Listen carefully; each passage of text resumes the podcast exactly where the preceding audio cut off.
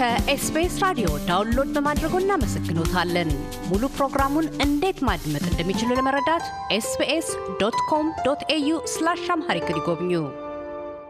ከዶክተር ዮሐንስ ካሳሁን የምጣኔ ሀብት እድገትና የሕግ ማሻሻያ ኢንስቲትዩት ዳይሬክተር ጋር ቀደም ሲል ባካሄድነው ቃለ ምልልሳችን የኢትዮጵያን የፖለቲካዊ ስርዓት የስልጣን ነጠቃና ርዕዮተ ዓለማዊ አተያዮችን አንስተዋል። ወደ ቀጣዩ ክፍል ያመራነው። ከኢትዮጵያ በኋላ በአገርነት የቆሙ አገራት አመፅ ከተቀላቀለበት አገዛዝ ወደ ዲሞክራሲያዊ ስርዓት ግንባታ ተሸጋግረው ለህዝባዊ ይሁንታ ድምፅ አስተዳደር ሲበቁ ኢትዮጵያ ውስጥ የስልጣን የስልጣን ሽግግር ኃይል ላይ ተመስርቶ የቀረው ለምንድን ነው በሚል መጠይቅ ነው። ዶክተር ዮሐንስ እንዲህ ይላሉ። በጣም ጥሩ አስተያየት ነው እንትን ያደረግከው። እዚያ ላይ አንድ ሁለት ቦታ ላይ እንትን አድርጌ ነበር። አንድ ኮምፓሪዝን አስራ ስምንት መቶ ሀምሳዎቹ እስከ ስልሳዎቹ ድረስ በጣሊያንና በጀርመን አገር የነበሩት principalities አንድ ላይ ለማድረግ ከፍተኛ ጦርነት ነበረ። በኢጣሊያ ጋሪባልዲ የሚባል ከሰሜን ተነስቶ የንጉሠ ነገሥትን እንደገና reestablish የማድረግ እንትን ከፍተኛ ውጊያ ካደረጉ በኋላ እስከ ሲሲሊ ድረስ ብለን መጥተው የተበታተነ አገር ነበረ። እያንዳንዱ region የራሳው እንትን ነበረ። አንዳንዶቹ እንዲያውም በውጭ ሀገር እንትን ተይዘው ነበር። ለምሳሌ ፈረንሳይ part of ይዞ ነበር።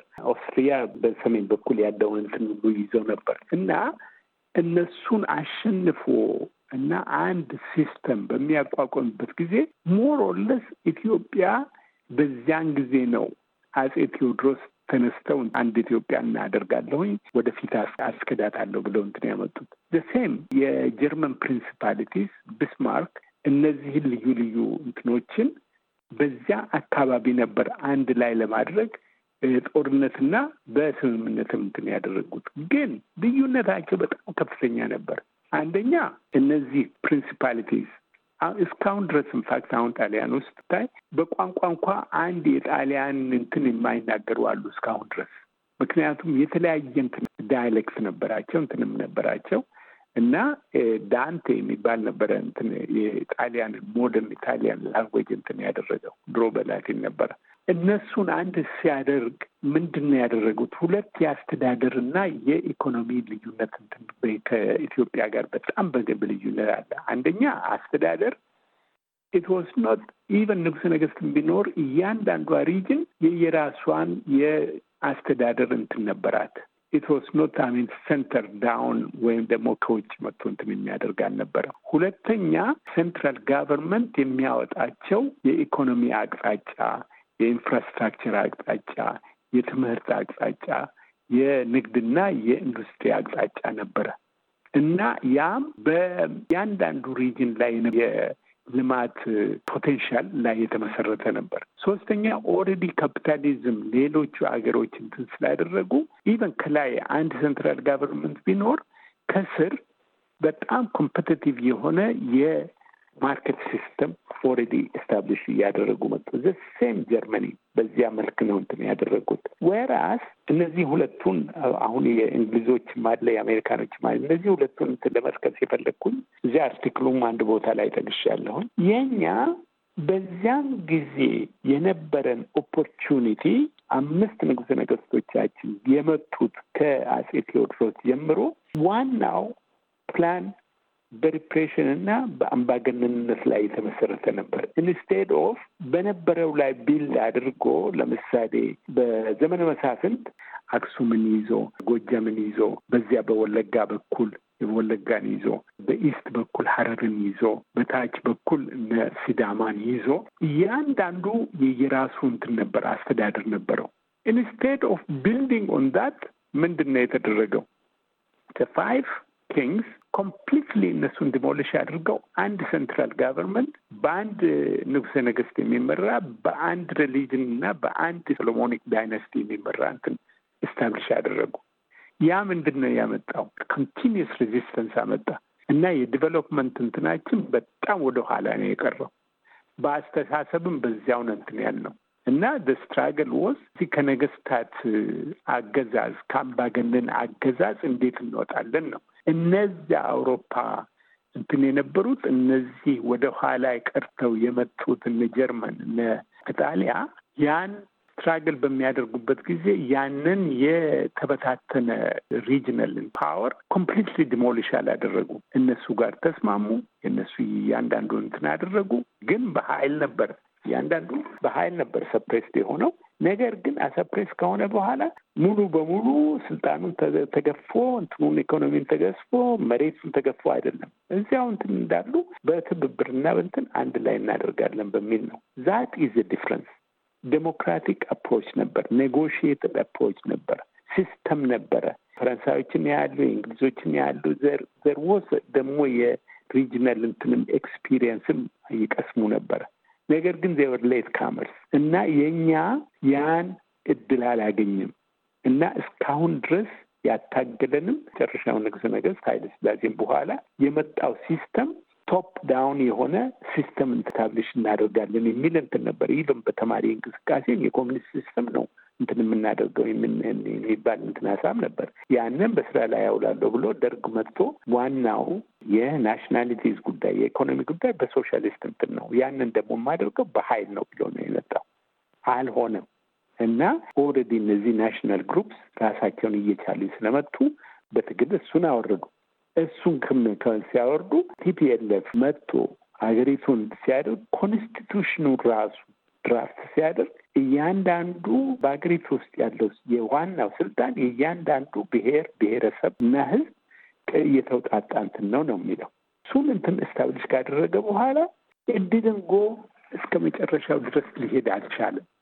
መሀል ላይ ታገተ። ራሱን በራሱ እንትን አደረገ። imbalance የሆነ የ TPLF leadership የፌዴራል system ኡን ጥቃቅን ወይም ደግሞ support nationalities የሚላቸውን major nationalities የሚያ በሚኒስቴር ደረጃ እንትን ማካሄድ ጀመረ።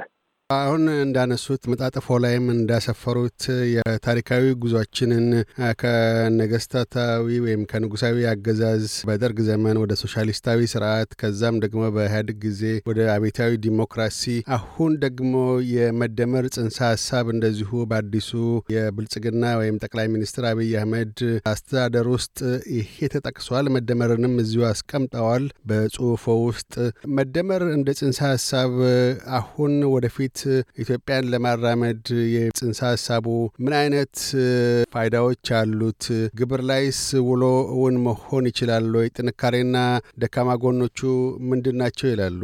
ኢትዮጵያን ልትን ማዕከል አድርጎ ጠንካራ የሆነ በልማትም በብልጽግናም ወደፊት የምትገፋ ሀገር ለመፍጠር አንድ በጣም የወሰድኩኝ እኔ የመደመርን ሀሳብ መጽሐፍ አለ በሪሰ ቡክ እሱ ላይ ተመስርተህ ነው ይህ የመንግስት ዶክተር አብይ ያንን መጽሐፍ በምጽፉበት ጊዜ ያንን ነው በስራ ላይ ያውላለሁ ብለው እንትን ያደረጉት።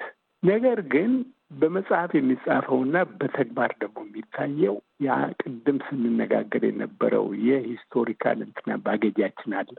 በኢኮኖሚም፣ በህግም፣ በ social እንትንም ያን ሰብሮ ይሄ በጣም advanced የሆነ የአሁን ካፒታሊዝም ነው የኛ አካሄድ የሚል እንትን አለ እና መጽሐፉ ላይ በጣም በግልጽ የሆነ በጣም ጥሩ የሆነ አካሄድ አለው። ነገር ግን በተግባር በሚታይበት ጊዜ አንድ አራት ነገሮች አሉ። አንደኛ የ democratic participation ጥረት አድርገዋል። democratic participation at least ያለፈው election አንድ በጣም promising የሆነ አንዳንድ እንትኖች አሁንም አንካፈልም ቢሉም at least አምን አንድ እሱ አለ። ሁለተኛ instead of completely abolition TPLF ን ብሔራዊ ዲሞክራሲ completely abolish ከማድረግ absorb አድርጎ በሱ ላይ የመመስረት እንትን አለ። ምን ለምንድን ነው? አንደኛ የኢኮኖሚውን major እንትን ምንም እንኳ private sector encouraged ም ቢሆን private sector በጣም weak ነው። አሁንም institution weak ነው። ስለዚህ major የሆኑ የመንግስት የኢኮኖሚ ያወጣል ለምሳሌ እንደ ታላቁ ህዳሴ ግድብ ሆነ ብዙ ግድቦች፣ የመንገድ ስራዎች፣ ትላልቅ mining የመሳሰሉ አሁንም መንግስት የግድ እንትን ማለት አለበት።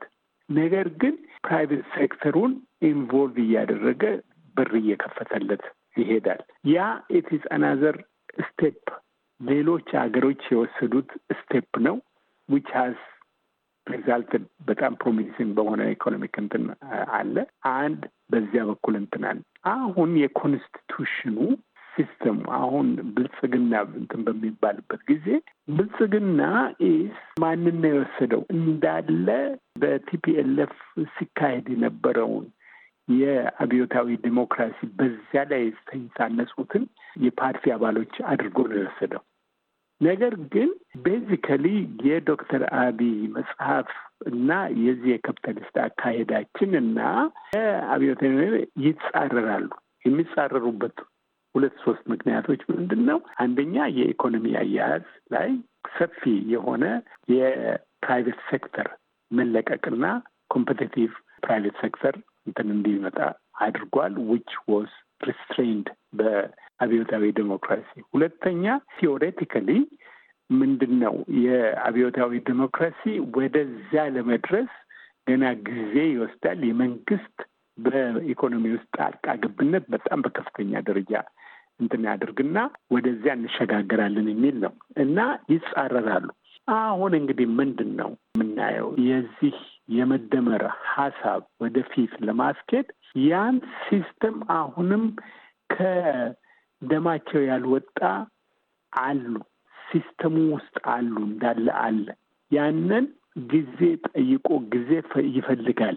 አሁን በቅርብ ጊዜ እንትን እንደምናየው እነዚህ የኦነግ እንትኖች ተዋጊዎች ዋናው ብልጽግና ውስጥ ያሉ ናቸው። ምን absolutely ሰው ዝም ብሎ አያወራም። እንትኖች አሉ እና እነሱን ለማጽዳት ስንት ሺህ step ወስደናል የሚል መንግስት መግለጫ ሁሉ አውጥቷል። this is a long process ያንን የአስተዳደር እንትን ሶስተኛው የዚህ የ institution building አንደኛ የህግና ስነ ስርዓት ዳኞች፣ አቃቢ ህግ እና እንትኖች fair በሆነ መንገድ ለሁሉም በሚዳረስ እንትን ያደርጋሉ ወይ ነው። በዚያ ላይ የ corruption ሁለተኛ ይሄን economic extractive economic እንትኖች የሆኑትን system እንዴት አድርጎ ወደ economic leadership ወደሚ አሁን ለምሳሌ ፈረንሳይን ብንወስድ ፈረንሳይ አብዛኛው ትላልቅ ድርጅቶች ከመኪና ጀምሮ እስከ ውሃ ልማት እስከ እንትን የሚያደርጉት የመንግስት ድርጅቶች ሆኑ። ነገር ግን ልክ እንደ ካፒታሊስት እንትን በጣም በ competition አስተዳደሩም የሚመረጠው እንትን የሚለውም በዚያ ነው። እዚህ ግን የሚመረጠው በፖለቲካ እንትን ስለሆነ ያ ሁሉ ከፖለቲካ እጩነትና ምርጫ ወደ ኢኮኖሚ አስተዳደር ከሚያደርጉት more በ competition በችሎታና በእንትን ያንን ደግሞ ለማድረግ institution ያስፈልጋሉ። ያንን የሚያስጠኑ የሚያስተምሩ qualified የሆኑ እንትን የሚያደርጉ የለም፣ በሀገሪቱ ውስጥ የለም፣ ዩኒቨርሲቲም የለም። እንዲያው በዚያ ደረጃ እንትን አድርጎ የሚያወጣ ያን institution ማቆም ገና ነው፣ ብዙ step ይፈልጋል። ነገር ግን direction ኡ እንዴት ነው ብለህ እንትን ብትለው if it continues ትግሉ አለ። ነገር ግን step የሚሄድ ነው። overnight ያደርጋል ብሎ ለመገመት በጣም አስቸጋሪ ነው። ጦርነቶች አሉ። ጦርነቱም at least አምን ገደብ እንትን ካለ ሁለተኛ የኢኮኖሚው institutions ካሉ፣ ሶስተኛ የዚህ የ private sector ኡ ትንሽ መጠናከር እንትን ካለ ወደፊት ሊያስኬድ ይችላል ነው። አንድ በጣም የሚያሳስበው እንደነ ናይጄሪያ የመሳሰሉ አገሮች ወደዚያ እንትን እንዳንሄድ ነው። why የመንግስት ተቋማት በጣም ጠንካራ ወይም ደግሞ clear እስካልሆነው ድረስ የ private sector በጣም በ profit ላይ የተመሰረተ አካሄድ ነው የሚሄደው።